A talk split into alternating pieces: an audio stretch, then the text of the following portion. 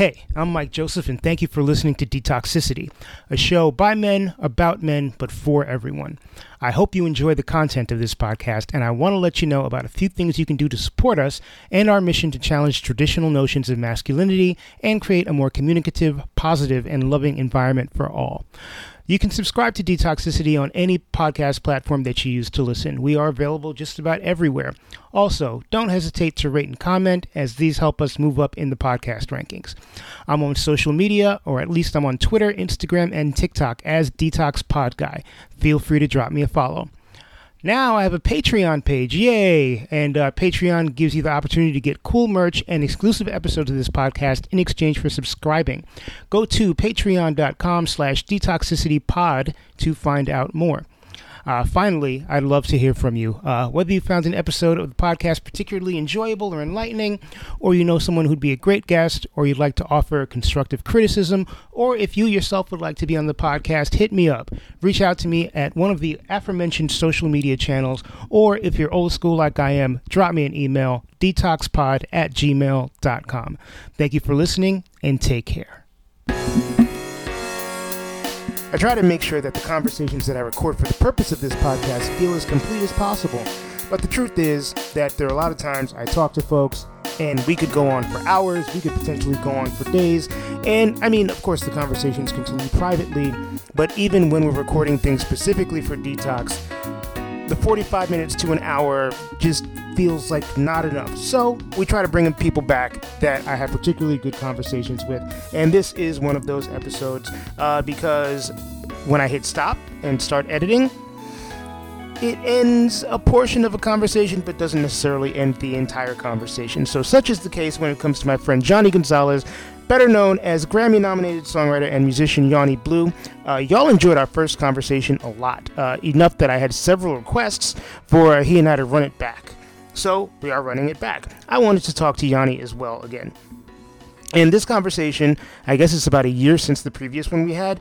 Uh, it finds Yawny getting ready to hit the road. Uh, he's uh, doing it Kerouac style, uh, going up north and into Canada, and uh, traveling through parts of the U.S. as well in search of clarity, inspiration, and community. Uh, we talk a little bit about the purposes behind that trip and uh, what his expectations are.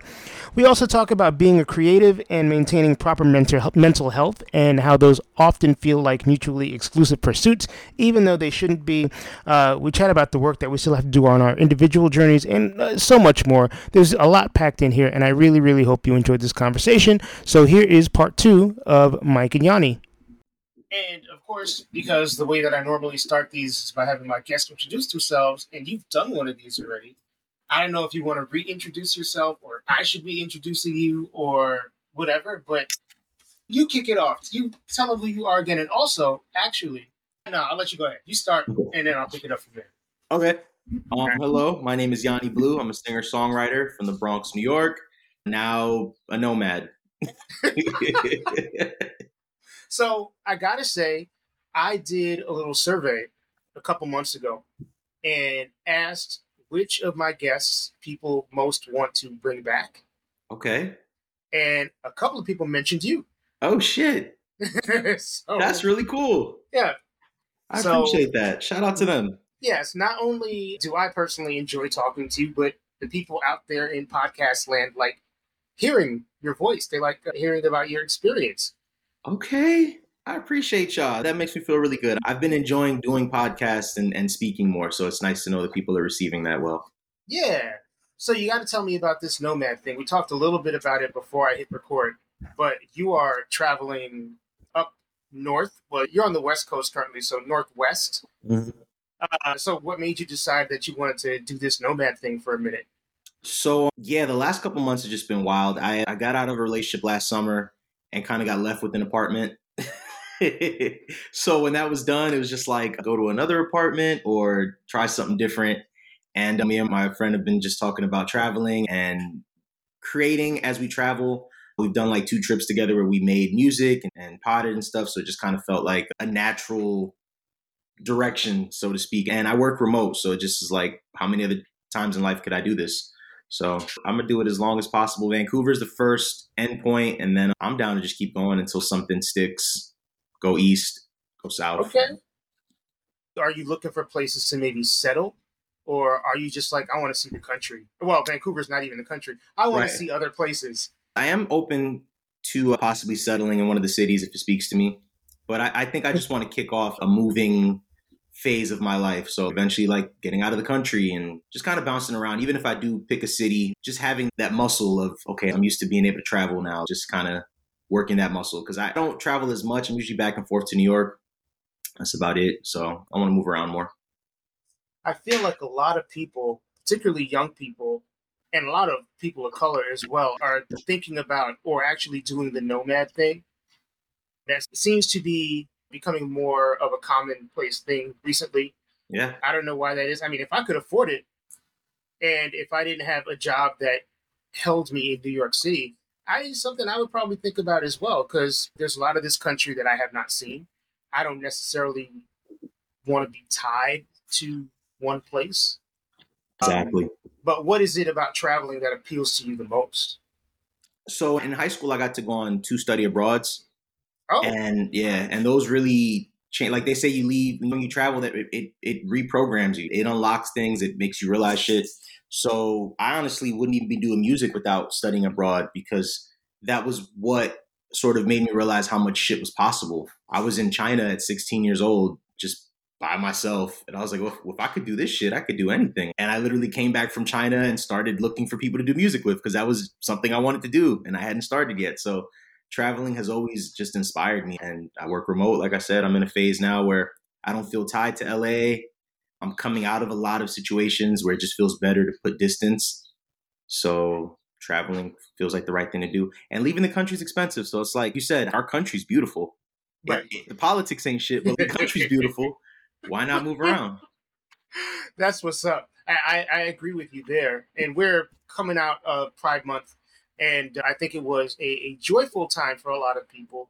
But the reality is that a lot of queer folks are uh, very much disenfranchised, very much under attack. The Supreme Court has been on some bullshit as they end their session, rolling back affirmative action in colleges, rolling back the ability of queer people to be served or, or uh, treated equally in business settings. So, what has your pride been like? Are you even a person that celebrates pride? Yeah, I do. Especially since becoming an artist and releasing music, I've become more involved in Pride. I mean, this is our time of the year if you are engaged in the community to really amplify your voice and take advantage of everything that's going on. So Pride has been great. I kicked off Pride Month probably actually at the end of April. I kind of felt like my Pride season started. So I did a queer cafe here in LA. I did Hotel Cafe. And uh, from there, I've just been doing different events. And uh, yeah, Pride Month has been good. I went to WeHo Pride Okay. And uh, I enjoyed myself. It was great. So New York Pride is each borough, I mm-hmm. think, has its own pride. I know there's Queens Pride and Brooklyn Pride. I don't know if there's a Bronx Pride, and we don't count Staten Island. So I was about to say, imagine a Staten Island Pride. How gross! I don't want to imagine a Staten Island Pride. That would be some weird ass shit. That'd but be kind of brilliant, might, actually. Like, can they chop be... a Wu Tang record or Old Dirty Bastard record and make it a Vogue beat? That would be brilliant. I'm gonna uh, commission uh, that. There is a Staten Island Pride Fest. I'm going. Wow, that's crazy. So, sidebar. Does LA like each like neighborhood? I don't even really know how LA is sectioned off. Yeah, it's not so, boroughs, but it's like different cities, I guess. Yeah, because there was a West Hollywood Pride, and then there was a LA Pride, then a Long Beach. So there were different pockets of Pride, but I only went to one. Okay. Yeah. And what is that like? Because like again, my experience with New York Pride is that having been to only big New York Pride and then Brooklyn Pride, Brooklyn Pride is kind of like a street fair. People come out, they got their strollers, they're kind of rolling around. There's booths and people selling shit, and there's charitable organizations and all that stuff. It's very much a street fair vibe. Whereas Manhattan Pride, New York Pride is just a hot mess. Yes, yes. Gigantic parade, tons of people everywhere, that whole thing what was WeHo Pride like? So it's an actual parade okay. down, I think it's Santa Monica. There was a street fair component on the other side of the street. So they shut down like one way for the parade, and then the other side of the street was like street fair energy. WeHo's interesting. I mean, it's it's West Hollywood, so it is not as diverse, but I had a nice group of people with me where it didn't bother me that uh, everybody else didn't look like me. I had a really good time. Like I had a really, really good time, but nothing beats New York Pride. And if you're a real New Yorker, nothing beats the Halloween parade, which is really a real pride parade. The Halloween parade, I, I went to that for the first time when I was maybe 15 or 16. And my aunt and uncle took me. And it was eye opening. Yeah. that minimizes it a little bit. It's insane. Yeah. And it's just like to explain it to somebody who's never experienced it. You get the people walking around with whatever popular costumes. It's because I'm old. I thought Bart Simpson, but He's timeless. yes, exactly. But there are some people that go all out. Yeah. My first year, I saw a guy with a dildo mohawk. yeah. Yeah. For half a second, I was like, "What is that?" And then I got the mental picture, and I was yeah, like, "All just, right, uh, yeah. yeah, Yeah, par- uh, Halloween parade actually, that was my introduction to the village. So I was about Same. the same age, 15, 16, Same. and I went down there with a group of friends. And they were my straight friends who we all ended up being queer, which was great. But um, at the time, we had no idea. And I, I remember the duality of leaving the Bronx in costumes and dodging eggs to get down to the village, and everybody's voguing, and it's just like, yeah, that was my life. right." And for people who are not from New York, because I think eggs is a specific New York thing. Is it? I think it is because when I lived in Boston, I never heard of that, and then when I lived in Michigan, I never heard of that either. But when I was in junior high school in Brooklyn, if you live in the hood, you are dodging in New York City. You are dodging eggs on Halloween, and for a couple days before and a couple days after. And honestly, eggs is the better part of things you can dodge on Halloween. Right, seriously. There's gang initiations. There are all types Right. of other shit. But eggs is like if you get egged on Halloween, Right. it's, the- it's, it's, it's probably the better option. When I lived in Michigan, houses got egged, but people didn't get egged. They had Devil's Night, which was the night before Halloween, where they would just egg houses and shit like that. But they never like hit people. Yeah, no. In the Bronx, they trying to hit you. Yeah, they trying to yeah. hit you. Yeah. You do not wear your nice clothes to school that day No. because your shit is going to get messed up. Yep. Wow, you're right. That that feels like a very specific thing to New York because it's like you have to be up high in a building to throw because they're on the fire escape, just tossing eggs into the street. Yeah, mm-hmm. I think Trauma. yeah, fireworks are kind of the same. Like fireworks in New York City probably start a week or two earlier than they do the rest of the country. Right. Yeah, they're probably already going off for Fourth of July. It's been knock wood, but I'm gonna knock everything I can find. It's been chill Okay. so far, strangely, because usually it's crazy. Starting like June 20th, it starts Oof. getting crazy. But it's only been, I've only noticed it one night so far, Okay. which was like two or three days ago. But usually people be wilding. So it's a little strange that it's quiet. And I'm like, am I speaking some shit into existence now? right. right. And everybody's got like a four day weekend because I think everybody's got Monday and Tuesday off. So Yeah. tonight, watch. You're gonna text me later, like, oh yeah, I, I jinxed myself. damn it, Yep. damn it. You know what I'm saying? I love that there are things that are so very New York City specific. And I, every city or every town probably has things that are specific to them. But uh, between the eggs and Halloween and the parade, this is a very New York conversation right The now. energy is so different. I I mean, I can enjoy a holiday everywhere, and I, I'm sure I'll have fun on Fourth of July here, but it's different in New York. It's different in the hood. It's different with the hydrants open, with the people barbecuing on the street. It's different. Yeah, I mean, even summertime as a whole is is different between things that you said, block parties. New York has a very specific energy. And do you miss it actually now being out on the West Coast? So the last two years, I've been back and forth more than usual, and for longer periods of time. Uh-huh. So I was just there in May for my sister's graduation. Last year, I was there for about six months, and I'll be there again in September. So not as much as I used to. And now I'm because I, I grew up in the Bronx. My mom's in downtown Brooklyn now, or I guess it's Fort Greene. So when I'm there, I get the most bougie New York experience I could get. I soak it up. I will walk the entire fucking Brooklyn Dumbo. I'll cross the bridge. So by the time I leave, I'm like, all right, I got it out I've my system. enough. Yeah. Yeah. Okay. So not as much as before. All right. I I'm now struggling to remember what we talked about during our first conversation for the podcast because I'm like, I know there's shit that we need to follow up on, Okay. But I don't remember what it is. Um, So I'm just like, what's new? What's different? What's going on in your life aside from the nomadic stuff? Yeah. You know, I know that you're doing still the podcasting on the side. Yeah. But how's that going? It's going well. So basically, I don't remember when we last spoke, but the biggest thing that I've been doing for sure is transitioning to more B spaces. Like you said, people wanting to hear me talk has been interesting because I know I had a lot to say, but I didn't know people really cared. So as I've been sharing my experience in the music industries and my experience just being a queer man and everything that I've learned, opportunities have opened up for me. So I moderated the MLC panel last week, which was great. They did a pride panel. I've been doing different things, my podcast, guesting on other people's podcasts. So that's kind of been the biggest thing has been still being an artist, but shifting towards being a talking head, I guess. I don't know what the right word, what the right term is. Being a thought leader. They, I like that. Yes. I, I, needed that two days ago when I was updating my resume. A thought leader. hey, you still update it. Thought you know, leader. A thought leader. I feel like that. I'm owning that. You are, and you should own it. When we last spoke, the backline thing had just started. Yes. And I'm curious if you've received any feedback from that or if you've received any recognition for being a part of that. Yeah, so the video that I posted and that they posted got a ton of views. A lot of people have reached out to me. Shout out to Tara Lopez, who's been connecting with me. They did a songwriting panel two or three days ago, and I popped in like a mental health for songwriters. Oh, and I just left a question in, and when she saw my name, she's like, "We love you, Yawny," and I was like, "Oh, that feels good. It's dope. Yeah, it's been really cool tapping into those spaces and just realizing the way I look at it is, I don't necessarily have anything to offer people. I am doing my journey and just kind of hoping that we can meet somewhere on the way. I'm not trying to preach to anybody. I'm just like, hey, this is what I'm learning, and hopefully it connects with what you're learning. So Backline was dope. I would love to do more stuff with them.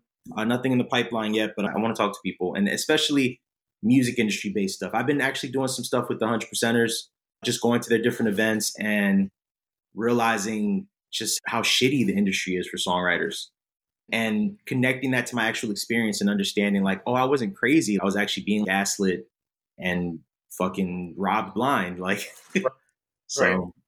And it's not just shitty for songwriters. I think maybe people have a more realistic view of what the music industry is now because people can talk openly about it. Mm-hmm. But really, the people that make money in the music industry is like a 1% kind of thing. Yeah. And I think there are still people who have this illusion that they're making records, they're making songs, they're making music, they have this talent, and they're like, okay, well, I'm gonna do this, this, and this, and then I'm gonna be rich, and all I have to do is make music.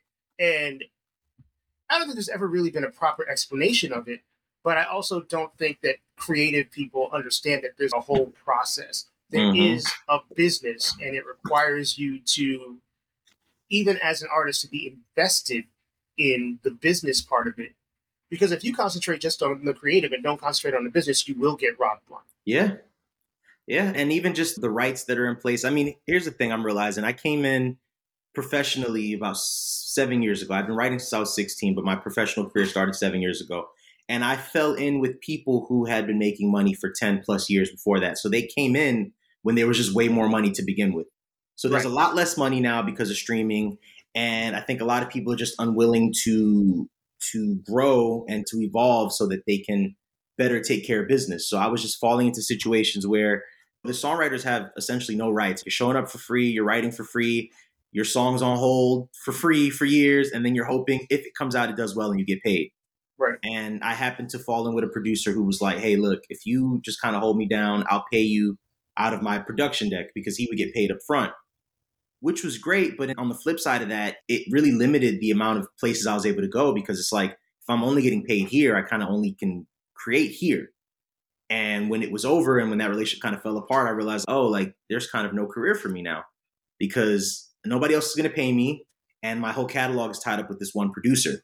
Mm. So just understanding that and trying to figure out ways to move my career in different directions so that I don't repeat the same mistakes, don't get jaded, and also finding ways to teach other people so that they don't fall into the same things has been at the forefront of my mind. I haven't really tackled it to the extent that I'd like to, but I think as I'm on this road trip, that's something that I'm really going to pour into. Like, how do I pivot so that I can really have a lifestyle and just save other people from getting caught up. You mentioned a little earlier about how you're not trying to preach. And I think a lot of people. I was saying this yesterday. Sometimes when I say a lot of people, I mean me. Mm-hmm. I think that there's this misconception that you have to know everything about something before you talk about it. Mm-hmm.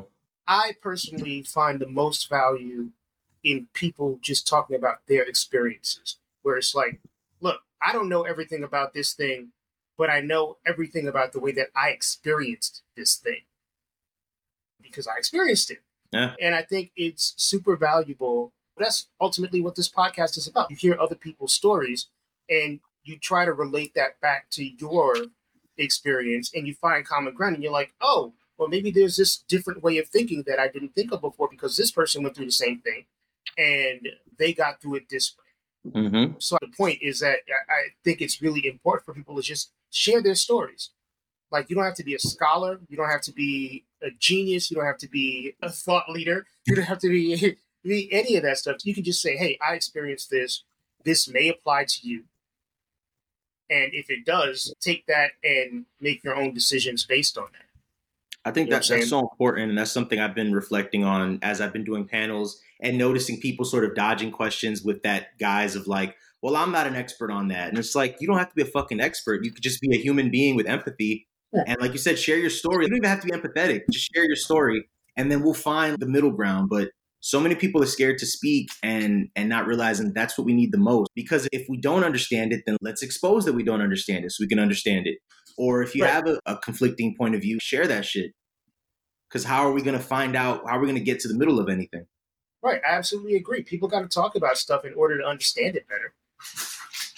Yeah, I've, I've been noticing that a lot, and and I think that's why it's so beautiful, especially during Pride Month, specifically having conversations because, as we know, so many people within our community don't get platforms often. So you're hearing stories for the first time on some of these panels. People are speaking for the first time. A lot of the panels and discussions I've been a part of, I'm hearing people say, "Wow, nobody ever asked me that," or "I've never got a chance to tell my story."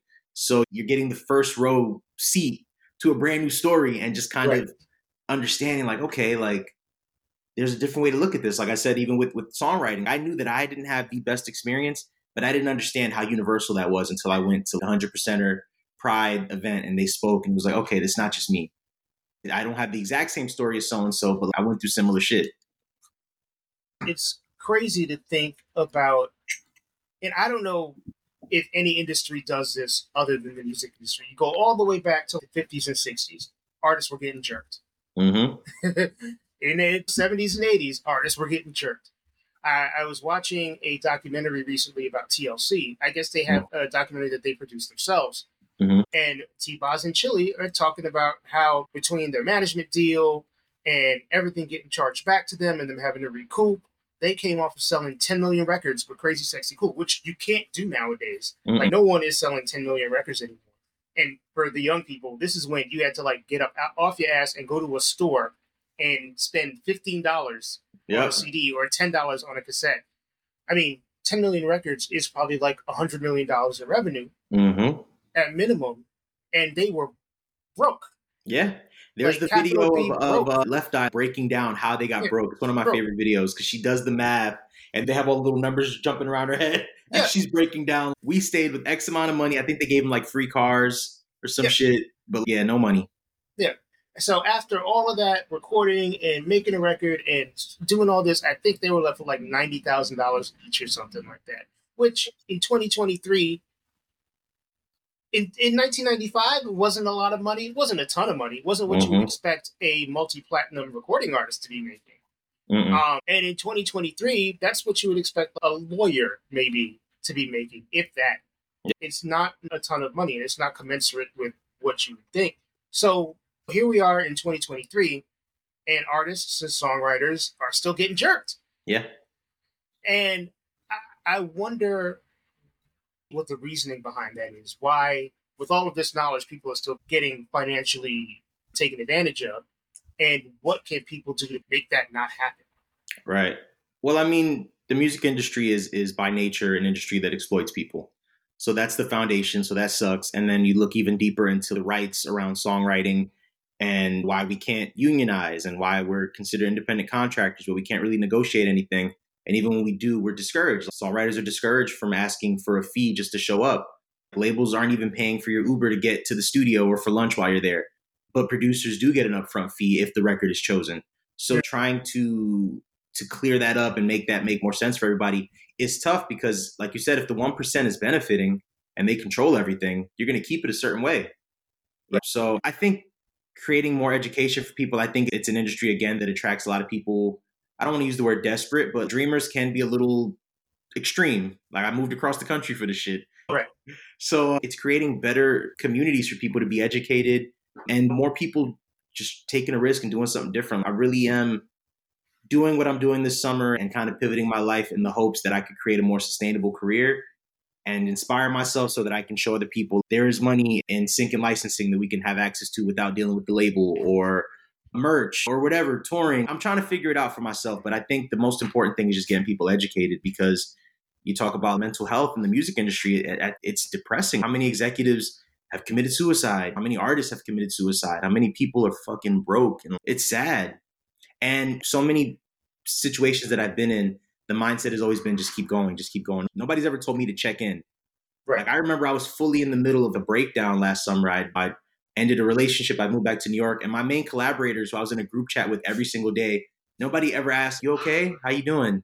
It was just like meme, joke, maybe a song update, but nobody genuinely cared to say, "Are you good?" And that's the culture. Just keep going. Yeah, that's kind of fucked up. that's really fucked up. Yeah. If you have this tight bond and people aren't, to me, just off GP, in most cases, I'd be like, "Oh, hey, how you doing?" If you're in my circumference on a regular basis, every once in a while, I'm gonna shoot you a text and be like, "Yo, what up?" That goes to just the way that men are taught to connect, right? And especially men of color, we're not used to really being able to check in on each other like that. Right. Like within that friend group, I saw us experience some, looking back, some pretty extreme life changes from children, deaths in the family. One of them moved across to the other side of the world, and we didn't have real conversations about how are we doing. They were very general, very vague. So looking back, I can't be surprised when I realized when things would go wrong, there wasn't a lot of grace extended because as men, that's not what we do. We bite down, we grit our teeth, we push through, and then once in the blue, we explode, curse a bunch of people out, and then go back into hiding. Right, punch a wall. Yeah.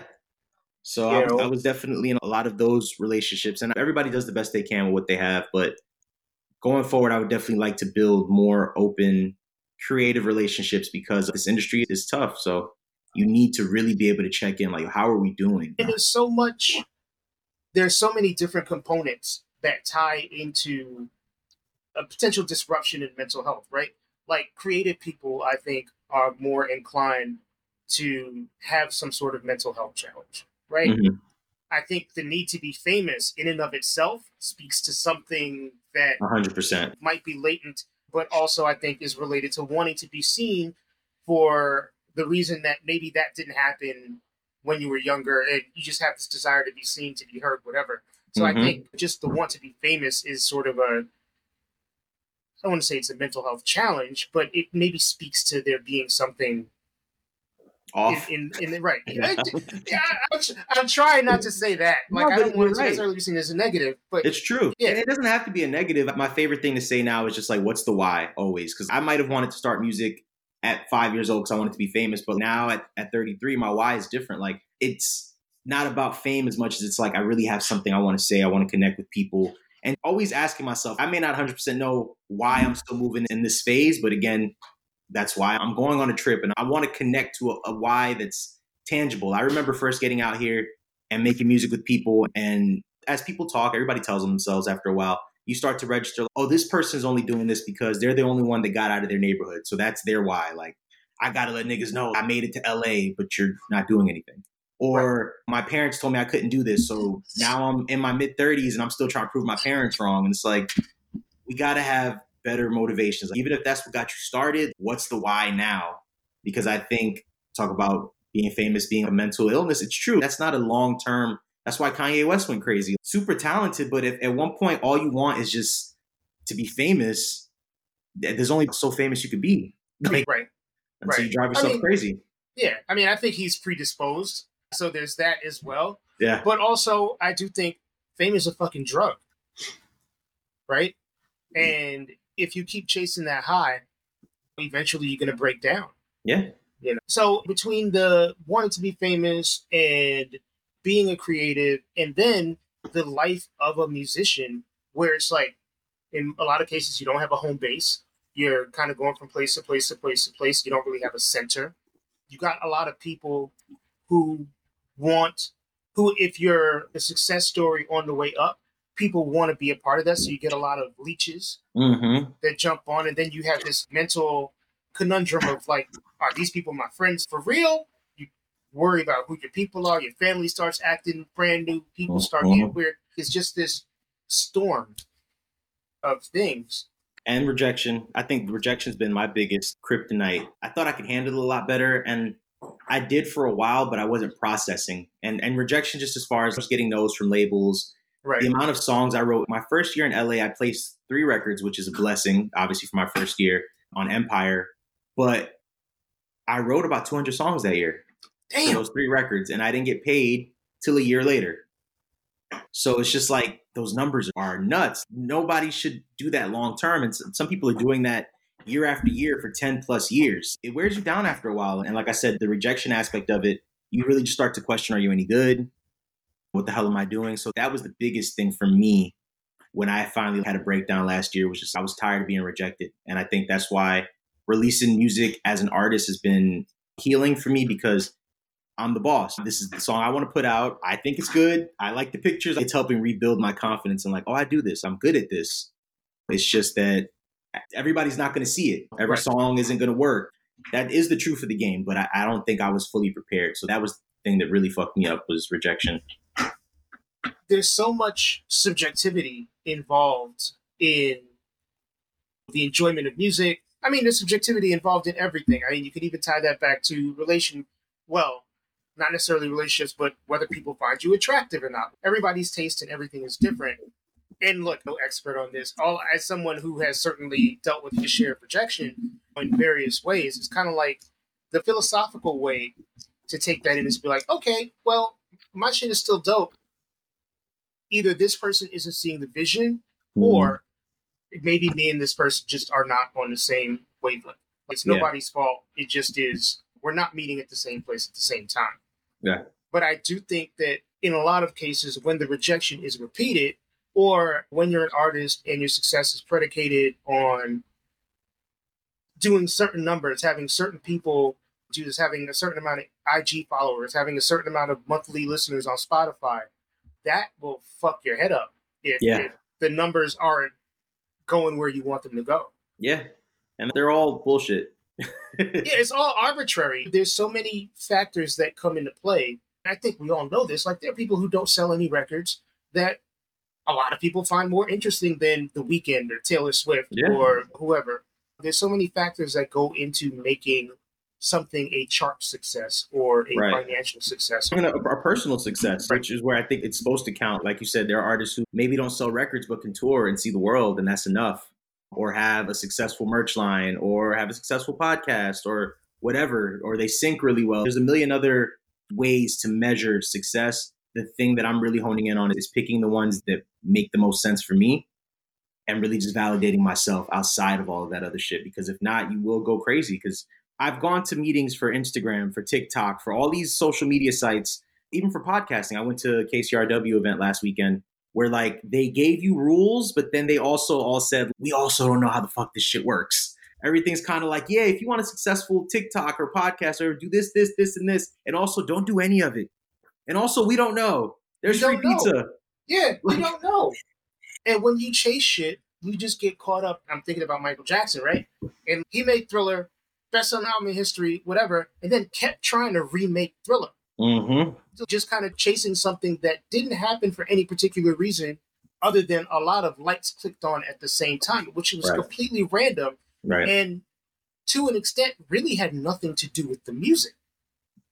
No, it's perfect timing, know, perfect storm. Yeah, and I think when you try to chase that success, as opposed to being like, I did the best I could possibly do at any given time, and I rock with this, Mm-hmm. you do end up kind of going crazy. Case in point. Yeah, I'm trying to get away from all of that.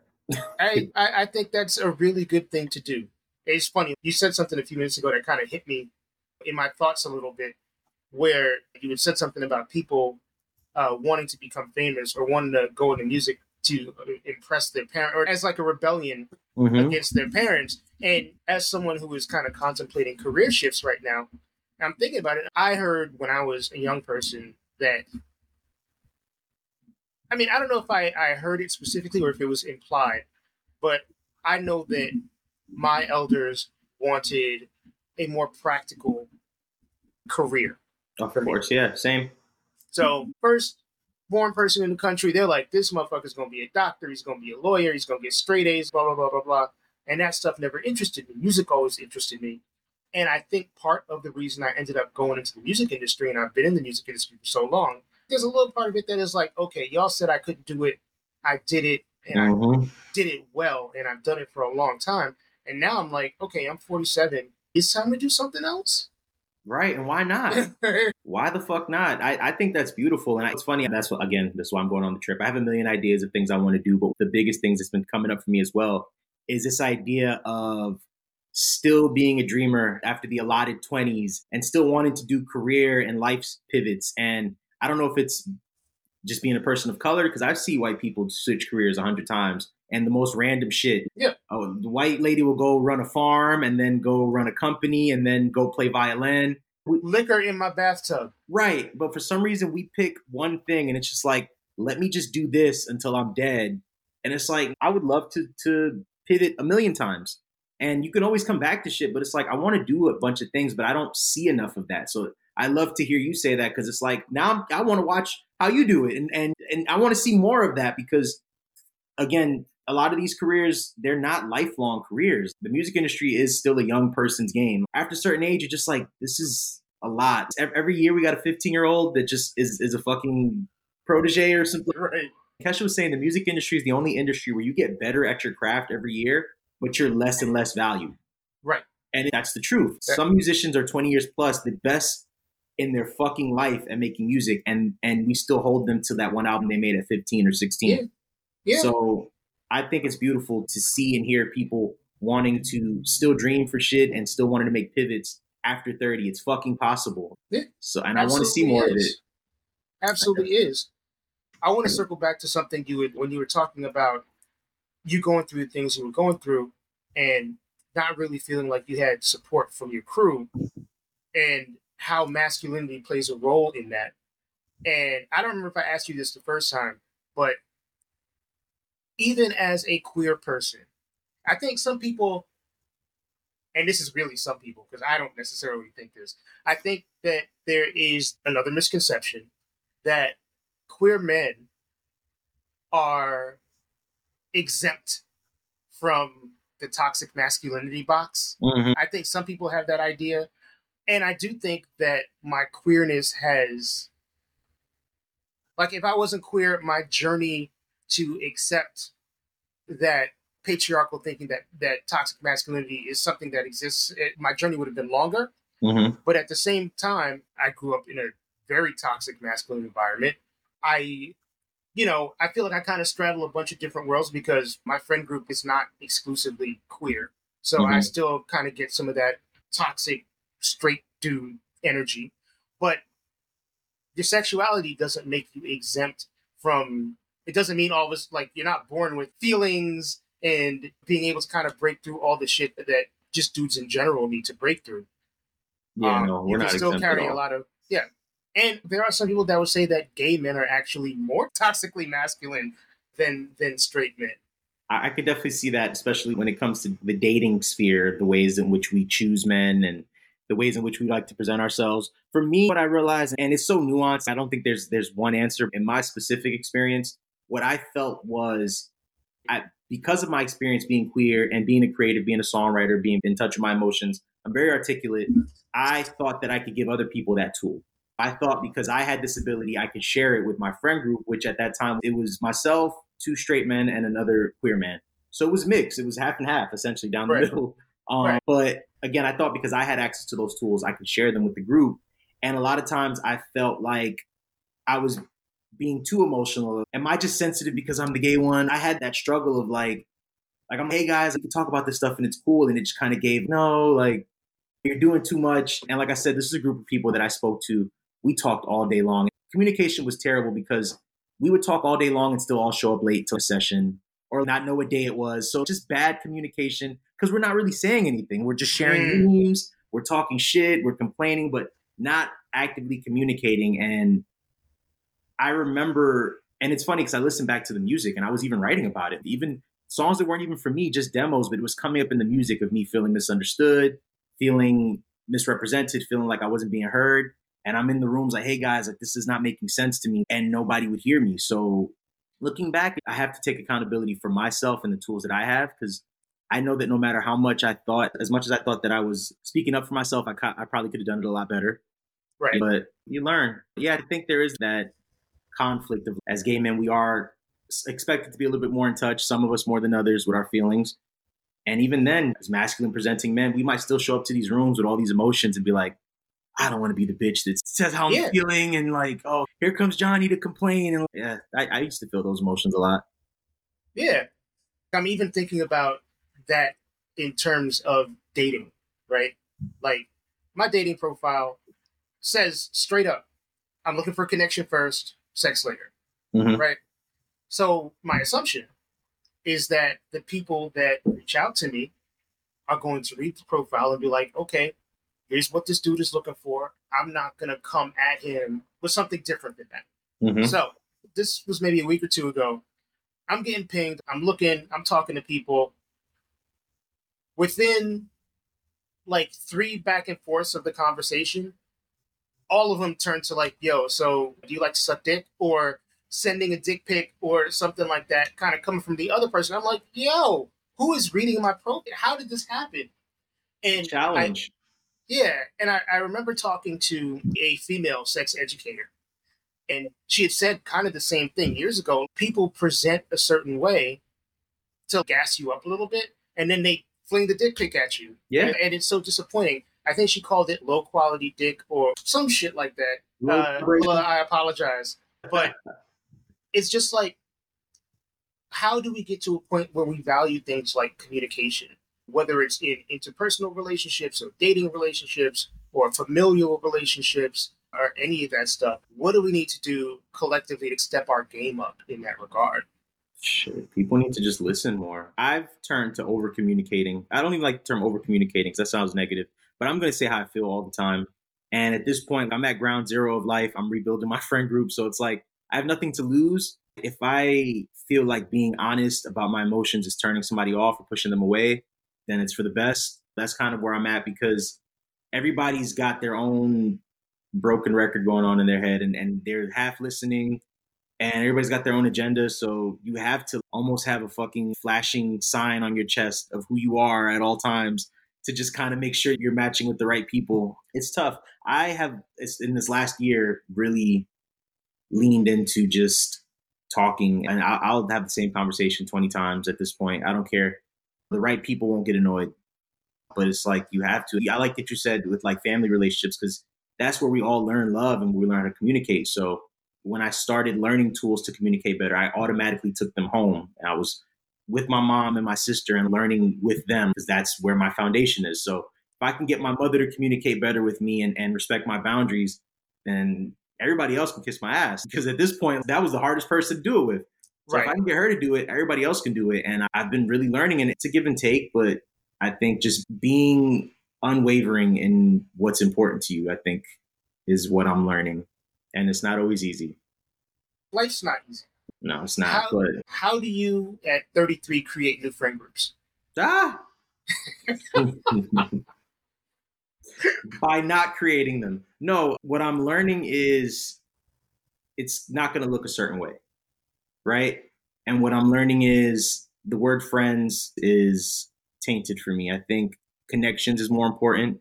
Hmm. I think the word friend, uh, tainted is a bad word. I think the word friend implies a, a lot of different things for me. Like I moved around a lot when I was younger. So when I finally settled into a school, I latched on to my best friends. Everybody was my best friend.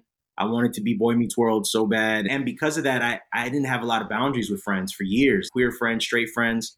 So coming out of just being in a space now where I'm rebuilding, I'm understanding that it can be a million different things. I consider this a great connection. I don't talk to you every day, but I value this connection. I can have this space with you. We have transparent conversation. This is probably one of the better conversations I'll have all week. So why not value this? Of course. Oh, why, why not talking about you? All right, cool. Yeah. Like, am I being presumptuous? No, I'm not talking about you. But I'm saying that's a valuable connection. And just understanding to pour into those spaces. And it doesn't always have to look a certain way. We haven't even met in person, but like I said, I still value your connection. Likewise. That's what I'm learning. Just value solid connections there. And I feel like I have more people in my life like that than ever before. So even though I only talk to a person once or twice a month, but if I'm having a real good conversation or we're pouring into each other, that's all that matters. So to answer your question, how am I creating new friend groups? I think I'm just going to focus on pouring into good connections and see what happens over there time. Go. There you go. And yeah. you live in a place where there are a lot of people. So I feel like it's probably easier. And you work in a creative field where networking is a really important part of the game. Yeah, I hate it so much, but are you not a networker? You're not a schmoozer? As social as I am, as articulate as I am, I get into certain rooms and I just shut down. I'm staring at the floor. I'm just uncomfortable. If it's my event, it's a little bit easier, but I don't know. The last couple of things I've gone to, I just kind of go to my seat and just wait. And I'm not good at just approaching people. So I'm trying to get better at it. I feel when it's my own event, I'm a lot more comfortable. When I'm in charge, I'm re- not relaxed necessarily, but I'm kind of like, all right, I I know everybody here, so I feel pretty comfortable in that realm. If you put me in a room of strangers, I think there's a part of me that's going to schmooze just because automatically my brain I feel like that's what I'm supposed to do. Mm-hmm. But I'm internally going to feel very awkward. Yes, I hate it. Yeah, I've been trying to get better at it. I'll, I have a whole process before I go in the room, and then oh. like the last three events I've gone, yeah, I'll sit in the car, I'll take breaths, I'll do all of that shit. But okay. on the last three events I've gone to, actually no, the last three times I've tried to go up to people to introduce myself, somebody randomly always intercepts the conversation. it's the most uncomfortable thing where it's like then they don't even say excuse me, they just show up and like, hey, and they just start talking to the person. And then I just kind of like, all right, I'm just gonna I'm a shrink, I'm a be Homer in the bushes. Yeah. That's me. That's too funny. But again, I, um, think, I think being a, a, thought leader or shifting into that space is making it easier for me because if I'm in a room where we, we where we're there to have a, a real exchange or a real conversation, it makes it easier for me to open up. Yeah. And I think when you put yourself in places where you're speaking about things that are vulnerable, people are going to lock in with you and be more apt to have conversations that are more than who are you, what do you do, you know, that kind of thing. What can you do for me? Which is what a lot of networking right. feels like. Right. It's, it's very transactional that way. Yeah. Yeah, I feel that. I'm going to ask one last question. And what are you most looking forward to on this trip of yours? What is your number one thing? I'm most looking forward to surrendering to whatever's going to happen. I have an issue with control. I have mm. control over every aspect of my life. I think it comes from growing up with a single mom who's very controlling. So I think I've taken on a lot of her traits as an adult. She's going to hate me when she hears this. But I'm looking forward to surrendering. I'm looking forward to just kind of being out in the wild when I am in the wild and just being free and even in different cities. And I'm looking forward to creating. Dope. Dope. Of course, of course, I want to thank Yawny for taking the time out of his schedule, particularly when he was getting ready to hit the road, to uh, sit down and talk with me for a little bit. I appreciate you so much.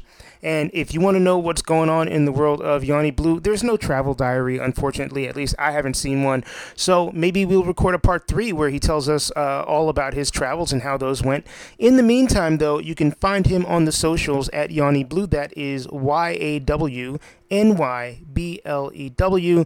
Yawny also hosts a podcast, uh, co hosts a podcast. It's called Biigger Than Our Dreams, and it is bigger with two eyes. That is B I I G G E R than our dreams. And you can find it at Biigger Than Our Dreams Pod. So once again, B I I G G E R T H A N O U R D R E A M S Pod on Instagram. So uh, make sure you check that out as well. Thanks again, Yawny. Safe travels. Thank you for listening to Detoxicity. I hope you found this particular episode interesting. And if you are new, I hope you go back and listen to all of the older episodes. Uh, once again, my name is Mike Joseph. I am the host and producer of this show. And uh, there are a lot of things that you can do to continue to support our mission, continue to support this podcast. Uh, follow me on social media. I am on Instagram, Twitter, and I'm on TikTok as Detox Pod Guy. Uh, you can also send me an email if you'd like. I'm at detoxpod at gmail.com. I am always on the hunt for people with interesting, inspirational, and powerful stories. So if you know somebody who fits that bill, or if you yourself fit that bill, please don't hesitate to drop me a line via email or via social media. Uh, please make sure you subscribe on your podcast platform that you're listening to this on. Uh, rate, comment, help a brother out, uh, help us move up in the rankings. Uh, follow me on social media. Like I said, uh, follow our Patreon or subscribe to my Patreon actually. Patreon.com slash detoxicitypod. You get access to exclusive episodes. You get episodes a little earlier than the general public. You get a cool ass sticker, lots of stuff. Once again, patreon.com slash detoxicitypod. Quick shout out to Calvin Williams for providing the music and uh, doing his magic on the logo, which was originally designed by Jacob Block. I thank you all for listening. I wish you all the best. Please take care of each other. Till next time, peace.